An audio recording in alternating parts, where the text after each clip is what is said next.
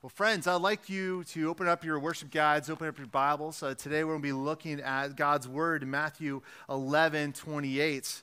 And uh, this is my first time preaching uh, in 14 weeks. I'm returning to ministry from a 12 week sabbatical. Uh, that's really, uh, and over this summer, I've celebrated my 10th anniversary as being an ordained uh, pastor.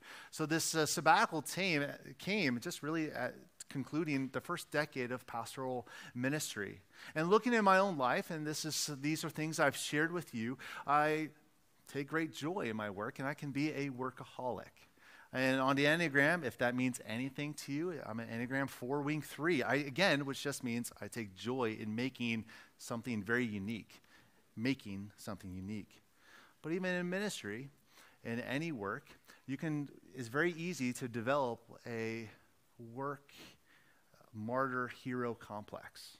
If you know that phrase, martyr complex, where it's like, hey, I got to be the hero here. And so it's very easy just through the work of life, the work of ministry, the work, uh, whatever jobs or vocations or calling that we have, it's very easy for us to neglect our own hearts and our souls, just seeking to perform. And so as I think about my sabbatical, it was restful, it was restorative, it was refreshing. And as I, again, looking at my own heart, it's very easy to just hurry and hustle and go through life on that hurry and hustle. In fact, in our culture, hurrying is one of the greatest challenges in our culture. And so, therefore, it's actually one of the greatest challenges within our own hearts. And so, God says, Be still and know that I'm God. That challenge of stillness is actually very hard just to be still. It's very hard for us to be still and be comfortable in that silence. And so, over the next few weeks, we're going to be considering what the rest of God looks like. And so, today, as we be- begin that short series on the rest of God, today is about the, an invitation to rest. And so, this is Matthew 11, beginning in verse 28 to Matthew 12, verse 8. And I'm reading from the English uh, Standard Version. God's Word. Come to me, all who labor and are heavy laden, and I will give you rest. Take my yoke upon you and learn from me, for I am gentle and lowly in heart, and you will find rest for your souls. For my yoke is easy and my burden is light. At that time, Jesus went through the grain fields on the Sabbath. His disciples were hungry, and they began to pluck heads of grain to eat. But when the Pharisees saw it, they said to him, Look, your disciples are doing what is not lawful to do on the Sabbath. And he said to them, Have you not read what David did when he was hungry, and those who were with him? How he entered the house of God and ate the bread of presence, which it was not lawful for him to eat, nor for those who were with him, but only for the priests. Or have you not read in the law how on the Sabbath the priests in the temple profaned the Sabbath and are guiltless? I tell you, something greater than the temple is here. And if you had known what this means, I desire mercy and not sacrifice, you would have condemned the guiltless. For the Son of Man is Lord of the Sabbath. This is the word, this is the gospel of our Lord Jesus Christ. Praise be to Christ. Amen. Let me pray for us. Father God, we thank you for your good word. That the, your word is the word of life. And so, Father, we pray that now as we consider your word, that we would know that what is good and that we would know what is life giving in our own hearts by the power of your Spirit. It's in Christ's name I pray. Amen. And so, friends, uh, here, we are here this morning uh, over a holiday weekend that really marks that fact that summer is over and that the school year is upon us. But during summer, that normally means we are able to go on vacations and have a holiday. I hope that was for you. But have you ever gone on a summer vacation or have had time away where you have found yourself saying, I need a vacation after a vacation? Anyone want to admit to that? Two hands up right here. And so our text this morning is actually about rest. It's about the Sabbath. And the, the word Sabbath in the Hebrew means stopping, ceasing. It means rest. So this helps us, if you go back to our call to confession, the passage that Andrew read is the question, which is the way to what is good? Then take it and find rest for yourselves. the actual Hebrew word, and if you have a different Bible translation than what's there in front of you, is actually the word Sabbath. And so Jesus is teaching us something here about rest, and that's what we're going to be considering over the next few weeks. We're going to be considering what God's word says about rest. And as we think about rest within our culture, we tend to think that rest is actually the absence of doing stuff. And that is completely wrong. Rest is not the absence of doing something. Rest is the presence of someone doing something in your life. Rest is the presence of someone doing something in your life. And by the way, his name's Jesus. So rest is the presence of Jesus working in your heart. Because Jesus, what we see in this passage, there's this invitation. But with this invitation, there's this promise that when we come to Jesus, we will, expe- we will experience rest. We will find what is true and good and nourishing for our soul. And unless you find the rest that Jesus offers, you will always be hustling and hurrying. And so, to experience this rest, you need to come, the rest of Christ, the rest of God, you need to come into his presence and experience it. Because only before God you are fully known and fully loved. And when you experience this, you're able to chill, you're able to rest, you're able to stop. And this does take intentionality on our parts because it takes work, it takes effort to experience that. But and the, as we begin to think about this, and experience, as we think about the rest of God and the invitation of, of rest here, the first thing for us to consider is rest is hard. Right? And if you have, uh, if you're a note taker here, that's the first point for us to consider. Rest is hard. But why is rest hard? Two reasons why rest is hard. There's two reasons why rest is hard. And the first thing just to acknowledge is that we live in a culture that celebrates busyness. We live in a culture that celebrates the hurry and the hustle and the productivity. Just think about a few things, and we're getting at some statistics here. But think about the question how much sleep do you get? How much sleep do you get? That I know doctors say, hey, aim for eight hours. But the, our average is actually less than that. In fact, 100 years ago, the average person slept 11 hours of sleep a day. And back, in fact, go back to World War II, during a time of war, and you see this poster, this infograph on the USS New Jersey, just right there in Camden Yards, Camden um, docks. Uh, you'll see right there a poster that says that during World War II, the average night of sleep for sailors was six hours of sleep. Again, how much sleep do you have tonight? It's the same as a sailor during World War II, and that whole poster gets at the, the idea of sleep fatigue and poor decision making another statistic that the average American eh, who lived in 1979 in this same vocation, if your vocation existed in 1979, this, that person worked four less weeks than you do today. In our American society, we have this impulse to keep up with the Joneses. And we have eh, we have less paid time off than other Western countries, and yet we con- consistently leave our paid time off and vacation time unused. And so the problem is not that we don't have opportunities, but we don't use them at all or use them well. So again, call it what you want. You, this is a workaholic culture, a culture that's dedicated to busyness, hurry, the hustle, I'm using these words synonymously this morning. It's all the same. And so when we think about hurriedness and busyness, this kills what we hold dear spirituality, health, marriage, friendships, family, creativity, generosity. It kills these things.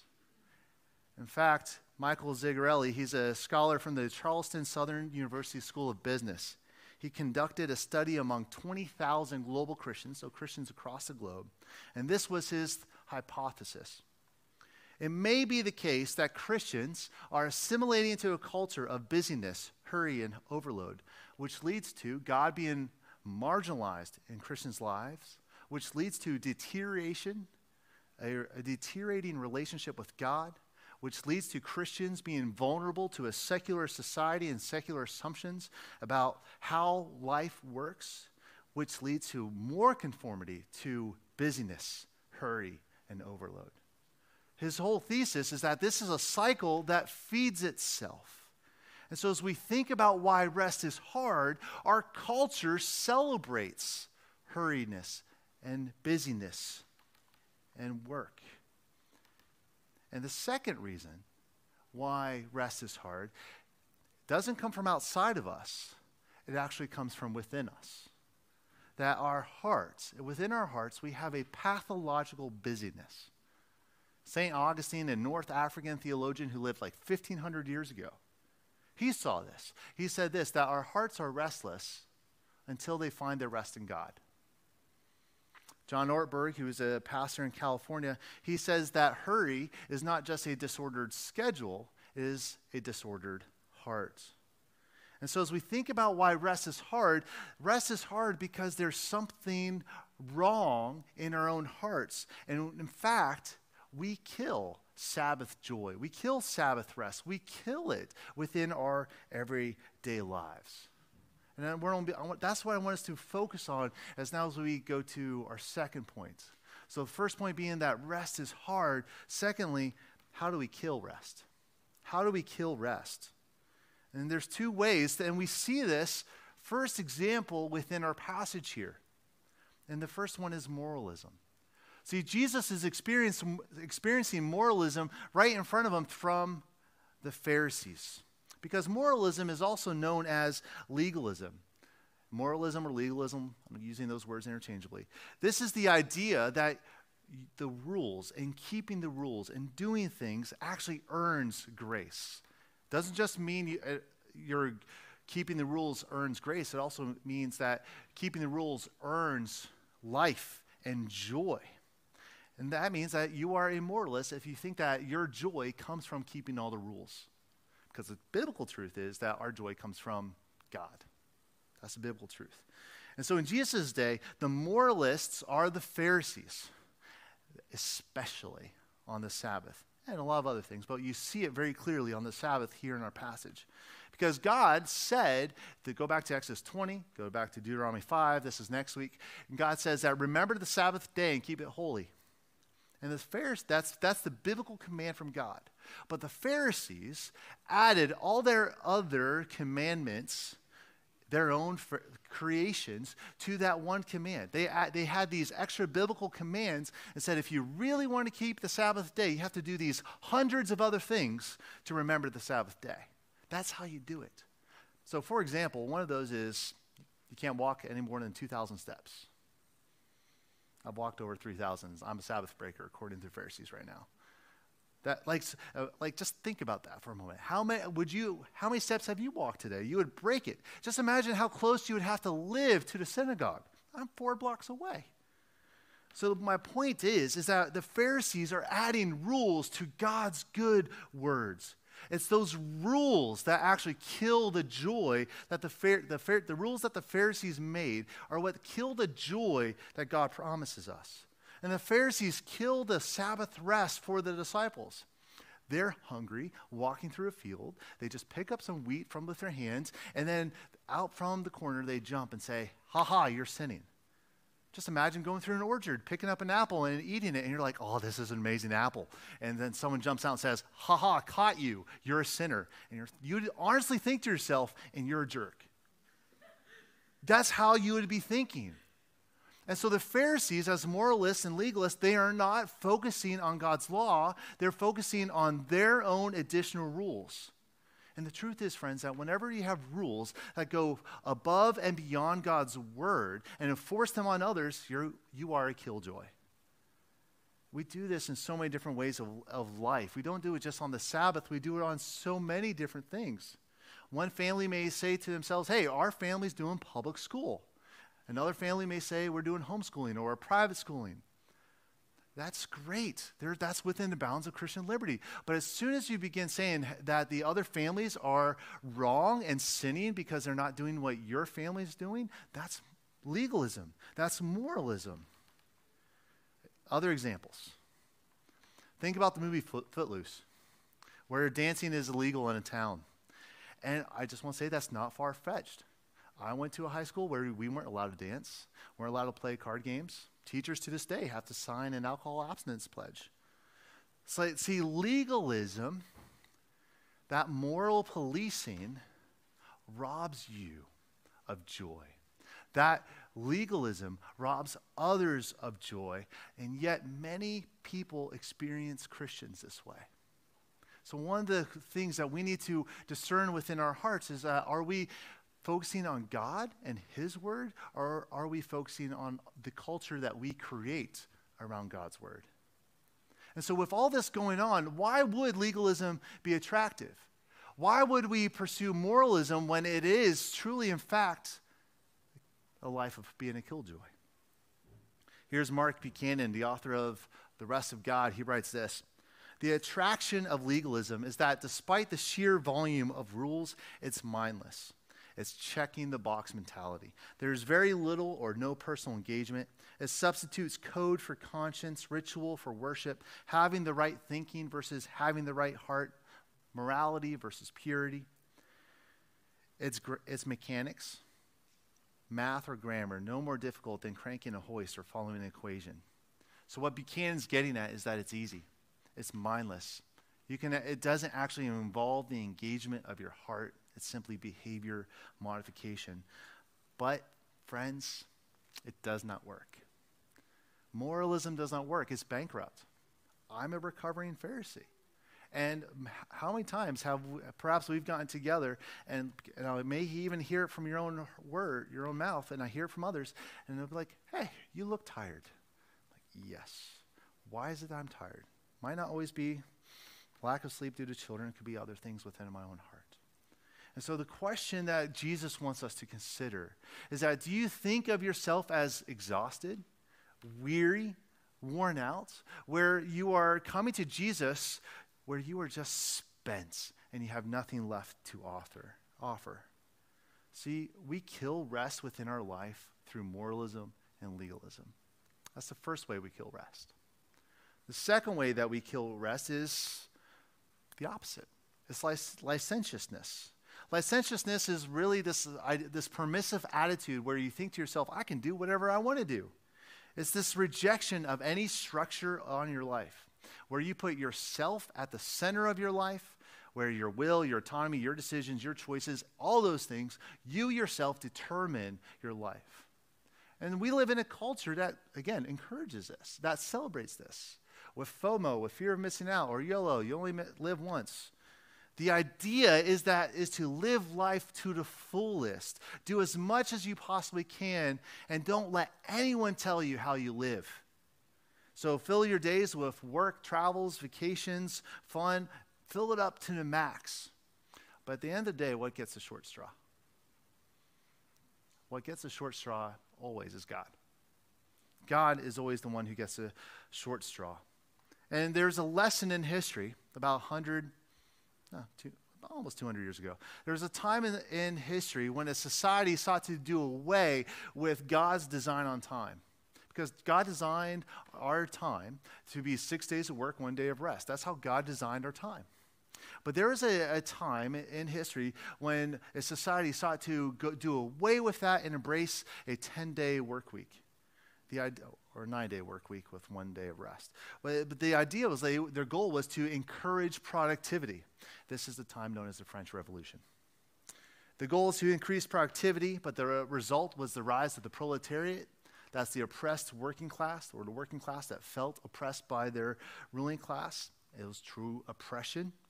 Disaster occurred, the economy crashed, suicides increased, and what do you think happened to productivity? Did it go up? It went down. The French thought that the more that you worked, the more productive you would be. But that's not the case. In fact, study after study reveals that's not the case. There's no connection between the more you work and the increase of productivity. In fact, once you cross the threshold of, of 50 hours of work, your pro- productivity begins to go down. And 50 hours is about a a five six day work week. See, God tells us things through our bodies, through our limits, through our boundaries, that in fact, but what this gets at is that productivity is not the goal of life. Productivity is a good thing in life, work is a good thing of life. But when we embrace this licentiousness that I can do whatever I want and God can get the short straw and I can neglect them, that kills the Sabbath joy and rest that Jesus invites you to. So we kill this Sabbath rest by moralism, by licentiousness. And rest is hard. Go back to the first question. Rest is hard because we actually try to remove it from our life.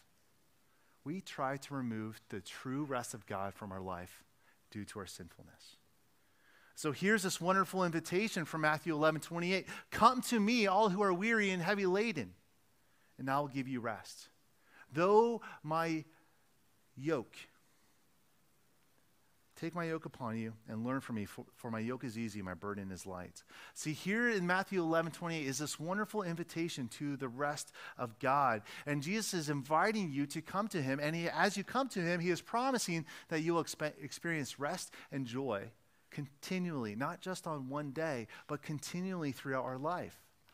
But with this invitation, as I hope I've made it clear to you, Jesus challenges you that on one side he says, Come to me and experience rest, but, there, but you have to pick up the yoke and put it upon you. You have to come to Jesus and die. That, so here's the thing, here's the true rub that if you're going to experience the rest of God in your life, then something must die inside of you. And this, friends, is now like our third and final point the, the rest of God. And how I want to illustrate what needs to die in our life is actually various stories, quotes from all names that you know. For example, here's Tom Brady. Why do I have three Super Bowl rings? So this is a couple years ago. Why do I have three Super Bowl rings and think there's something greater out there for me? I think to myself, oh God, this got to be more than, than this. I mean, this can't be what it's all cracked up to be. I mean, I've done it. I'm 27. What else is there for me? Here's one of the greatest athletes of all time, and he's not alone. So that's Tom Brady. Here's another name David Letterman. A late night television show host for years, he once said this that every night you are trying to prove yourself worth. How tonight goes is how I will feel about myself for the next 24 hours. You'll, so he's wondering, oh, am I funnier than Conan O'Brien? Or Jay Leno, for next 24 hours, will how tonight goes will determine the next 24 hours of how I feel about myself. Another name, Madonna. I have an iron will, and all of my will has always been to conquer some horrible feeling of inadequacy. My drive in life is from this horrible fear of being mediocre. In other words, ordinary. She has this fear of just being ordinary. And that's always pushing me, pushing me. Because even though I've become somebody, I still have to prove that I am somebody. My struggle has never ended, and it probably never will. Those are just three examples, but friends, the list goes on. But these stories reveal that the motivation to become great, to prove your self worth, to be someone, is actually driven by a deep insecurity. It's uh, driven by a deep satisfaction with life and every single one of us, every single human being who has ever lived, is asking themselves the question of, Am I loved? And so, if we are secure in the love of God, then you're able to rest. But if you are not secure in God's love that Jesus offers you and brings you, then you are always going to be hurrying and hustling. You're going to be seeking to prove your own self worth. So you may be looking to the things of this world to fill that gap to help you feel loved. Because what all these stories reveal to us is that what the world offers you, friends, that isn't a bankrupt promise. That even though the world says, hey, come and experience this, win these Super Bowl rings, and you will have rest. Come and be the top of one of the best pop artists of all time, and you'll experience rest. That's what our world says. But the promise is bankrupt. That what the world offers you cannot actually bring you rest. Because that drive to show that you are someone and somebody and special and meaningful, that drive within you actually needs to die to prove your own self worth. And Jesus himself died so that you would not live under that crushing, soul sucking taskmaster. The rest that Jesus offers you is for the exhausted, the weary, and the tired. And there's no shame in admitting that you are tired and exhausted. In fact, what we see from Jesus is that it is by admitting our own exhaustion and weariness that is the only way to have the rest of God that Jesus invites us to. And here's the glorious truth that when Jesus invites you to come to him, he will give you rest. Jesus is saying that you are somebody to him, that you are special to him. And he's not just saying that with like a, a platitude. No, Jesus' life proves it. He humiliated himself. And we see his humiliation in his birth. That the God, the creator, became part of the creation. That he took on the form of a servant. That the creator came into this world as a baby. So the creator of the universe humiliated himself. He lived under the law. He experienced the curse of sin. He perfectly obeyed God. But what actually truly proves the point is that he died upon the cross. He died a death that I deserve. He died a death that you deserve. The death that we should have died, Jesus paid it, so also that we would never experience God's wrath. See, that in, for Jesus, you are somebody. That you are someone worth living for. You are someone worth dying for. That you, and Jesus is working in our lives to this day. He's indwelling within us. And so to Jesus, you are worth living in and, and perfecting and sanctifying. In fact, Jesus' last words upon the cross were, It is finished. So why are you striving? Why are you hurrying? Why are you hustling? And see, when you experience this rest, your life is different. Your life is different. I just quoted some very successful uh, celebrities. Here's one from the 1930s. Eric Liddell, he was a British Olympian. And it may sound crazy to you, but he loved running. He loved running. And that he said that when I run, I feel God's pleasure. What? He didn't, when he ran, he didn't just do it for the workout. He didn't just do it to get from point A to point B. No, he did it for the pleasure of God. But he had nothing to prove. He is an Olympian. So he's, he is one of the best athletes in the world in the 1930s. But, and he, yet he had nothing to prove. When his event was scheduled for Sunday, he withdrew. He was like, uh, It's on Sunday. That's the Lord's day. I'm not going to run on the Lord's day. He had nothing to prove because he knew the rest of God. See, friends, when you experience the rest of God, your life changes your work changes, your relationship changes, your entire posture in life changes. And so, as we experience this rest of God, we are able to be a restful people and not a restless people. So, as you, friends, the invitation for you today is to come to Jesus and experience the rest of God. And that means you need to examine your heart. Why are you striving? Why are you hurrying? Why are you avoiding the rest that Jesus offers you. Actually, it's deeper than that. Why are you killing the rest that God offers you? Because rest is not the absence of doing things in your life, but rest is the presence of someone doing a great work in your life. And it takes work and intentionality on our part. Jesus says, Hey, come to put this yoke on me. There's some work to do. And ex- we will experience rest. And so, one of the calls of this passage, we'll be considering this in the weeks to come, is that we do need to take some intentionality to shape our life so that we can experience the rest of God in our daily life. It takes work on our parts because we need to have new priorities. We need to hear God's voice in our life. We need to say no to things, embrace boundaries, and stop living for people's approval. But the only way that is possible is to actually come to Jesus, to admit the fact that we are an exhausted people and He is the only one who can truly give rest to our hearts. Come to me, all who are weary and heavy laden, and I will give you rest. For my yoke is easy, and my burden is light.